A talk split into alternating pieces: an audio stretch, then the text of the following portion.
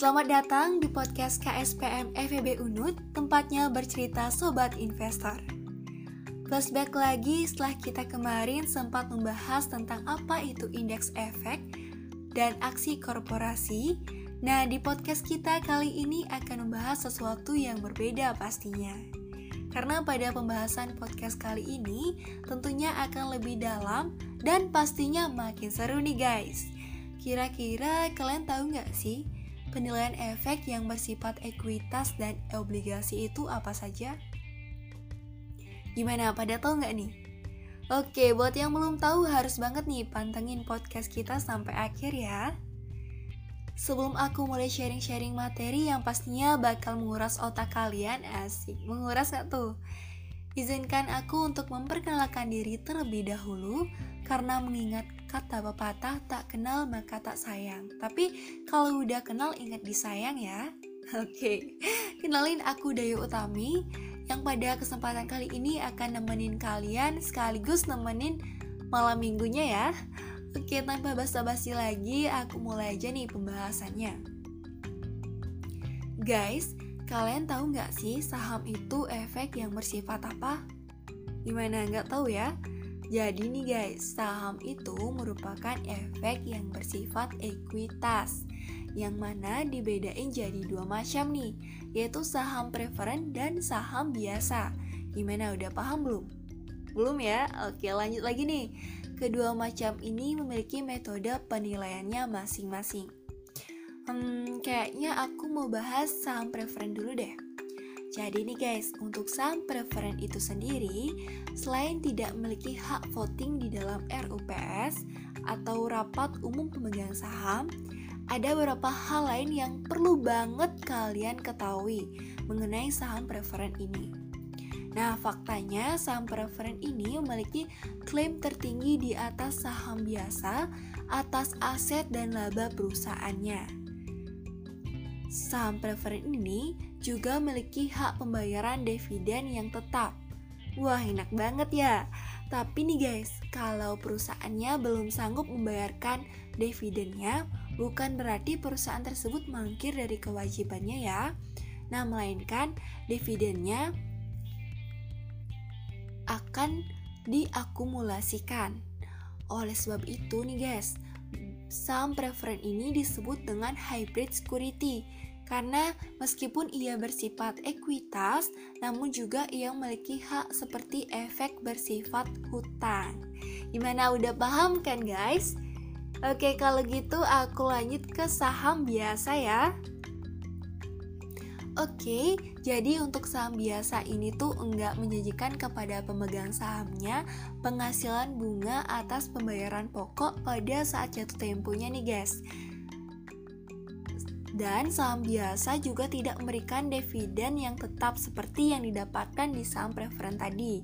Jadi untuk saham biasa ini dividennya itu didasarkan pada keputusan perusahaan dan keputusan manajemen untuk membayar dividen atau menginvestasikan kembali keuntungan untuk mengembangkan perusahaannya gitu. Gimana nih guys, udah pada paham belum? Kalau belum, bisa nih didengerin ulang ya. Kalau udah paham, aku mau lanjut nih guys. Jadi nih guys, dalam analisis saham, apabila nilai intrinsik lebih besar dari harga pasar, maka saham tersebut akan under value, sehingga layak untuk kalian beli atau mungkin kalian tahan apabila kalian memiliki saham tersebut. Tapi apabila nilai intrinsik lebih kecil dari harga pasar, maka saham tersebut akan over value dan layak banget nih untuk kalian jual nih guys. Istilahnya kalian bisa cuan gitu ya, asik cuan nih.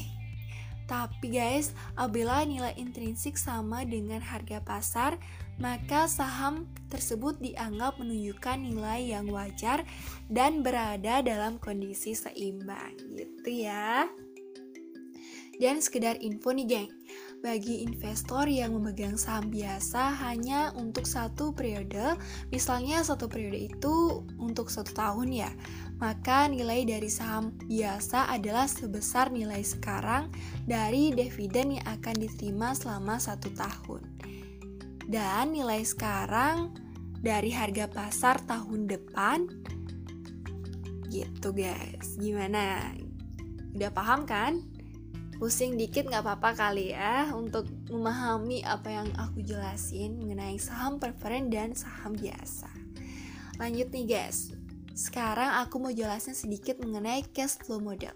Jadi cash flow model ini dibagi menjadi dua, yaitu ada present value of operating free cash flow atau disingkat dengan FCFC dan present value of free cash flow of equity atau FCFE. Nah, aku jelasin yang pertama dulu ya. Jadi, FCFC itu didapat dari operasi cash flow dikurangi capital expenditure. Free cash flow menunjukkan besarnya kas yang mampu dihasilkan perusahaan untuk mempertahankan atau melakukan ekspansi bisnis dan mengembangkan asetnya. Secara umum juga dapat dijelaskan sebagai cash flow setelah direct cost dan sebelum pembayaran kapital supplier. Selanjutnya nih, untuk FCFE itu merupakan perhitungan cash flow yang tersedia untuk pemegang equity setelah expenditure untuk mengelola aset perusahaan. Dengan kata lain nih geng, free cash flow equity merupakan cash flow yang tersedia untuk semua pihak yang memiliki klaim pada perusahaannya. Duh, udah mulai panas ya. Udah panas membara nih dengerin penjelasanku. Tapi tetap semangat ya guys, karena aku mau lanjutin nih, karena lagi bentar aja selesai kok. Tenang. Oke, kita lanjutin ke penilaian efek yang bersifat obligasi ya geng. Cus. Kalian tahu nggak sih guys, ada berapa istilah dalam valuasi obligasi loh, antara lain yang pertama nilai buku atau value book yang merupakan nilai yang ditunjukkan pada laporan neraca perusahaan. Nilai ini menggambarkan biaya historis dari aset, bukan dari yang sedang berlangsung. Yang kedua ada nilai likuiditas yang merupakan sejumlah uang yang dapat direalisasikan jika aset dijual secara individual dan bukan sebagai bagian dari keseluruhan perusahaan. Nah, sebagai contohnya, jika operasional perusahaan dijual dan asetnya dibagi serta dijual, maka harga jual tersebutlah yang disebut dengan nilai likuiditas gitu ya. Yang ketiga ada harga pasar yang mana merupakan nilai yang teramati atas aset yang ada di pasar. Nilai ini ditentukan oleh kekuatan permintaan dan penawaran antara pembeli dan penjual yang sepakat. Nah, yang keempat nih geng, ada nilai intrinsik yang udah kita bahas tadi. Nilai intrinsik ini disebut juga dengan nilai ekonomi, yang mana nilai sekarang dari arus kas masa depan yang diharapkan, begitu ya. Nah, untuk yang kelima ada kupon, yang mana kupon ini prinsipnya sama dengan bunga atau deposito, yang mana dibayarkan oleh penerbit obligasi atau yang disebut dengan obligator kepada investor yang dengan jumlah dan pada periode yang telah ditentukan sebelumnya gitu. Nah, kita lanjut yang ke berapa ya sekarang ya? Yang ke-6 ya, betul. Yang ke-6 ada nilai pari yang mana merupakan memiliki arti harga dasar pada saat obligasi dijual di dasar perdana. Oke, sorry tadi nilai par ya. Nah, biasanya 100 atau 1000 gitu deh. Namun ada beberapa tipe obligasi tertentu yang dijual pada harga diskon atau premium di pasar perdana. Nah, untuk yang ketujuh, oke, kita udah yang ketujuh nih. Untuk yang ketujuh ada harga diskon, yang mana apabila harga pasar lebih kecil dari nilai par atau nilai intrinsiknya. Yang terakhir nih, harga premium yang mana harga pasar lebih besar, ingat lebih besar dari nilai par atau nilai intrinsiknya. Oke gitu ya. Nah, sekedar info nih, dalam menghitung nilai intrinsik saham dan obligasi, kita akan menggunakan konsep nilai waktu dari uang atau time value of money gitu. Lalu nih guys, bagaimana metode valuasi dari obligasi? Jadi nih geng, perjanjian kontrak dari sebuah obligasi secara spesifik menjelaskan tingkat bunga kupon yang dinyatakan baik dalam persentase dari nilai par atau jumlah bunga yang ditetapkan di mana perusahaan meminjamkan di mana perusahaan peminjam berjanji untuk membayarkan kepada pemegang obligasi setiap tahun.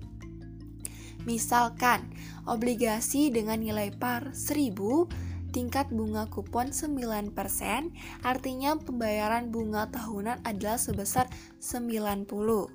Obligasi itu membayar kupon atau bunga yang tetap, atau disebut dengan fixed kupon, dalam interval waktu yang tepat. Nah, biasanya interval waktu itu tiap 6 bulan atau 1 tahun dan membayar par value atau nilai par atau nominal pada saat jatuh tempo, geng. Aduh, gitu ya. Dan gak kerasa kita udah habis aja nih materinya. Tadi kita udah membahas mengenai saham biasa, saham preferen, gimana nilai intrinsiknya gitu. Tolong diingat ya guys, tapi kalau lupa kalian bisa putar kembali tuh. Oke. Nah, jadi itu dia tadi penjelasan aku mengenai penilaian efek yang bersifat ekuitas dan obligasi. Jadi sekarang kalian yang dengerin udah pasti paham dong tentang materi ini.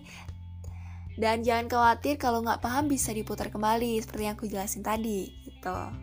Jadi kalau nanti kalian ada yang nanya nih, bisa jelasin nih apa yang udah aku jelasin, kalian ulang jelasin kepada si penanya gitu. Kalian artinya kalian udah mengerti materi yang aku jelasin kali ini. Oke, kalau gitu podcast kali ini sekian aja ya dari aku, dan terus pantengin podcast KSPM FEB Unud yang bakal terus ngasih informasi tentang investasi di pasar modal. Siapa tahu bisa bantu kalian tentang persoalan investasi, bukan persoalan percintaan ya.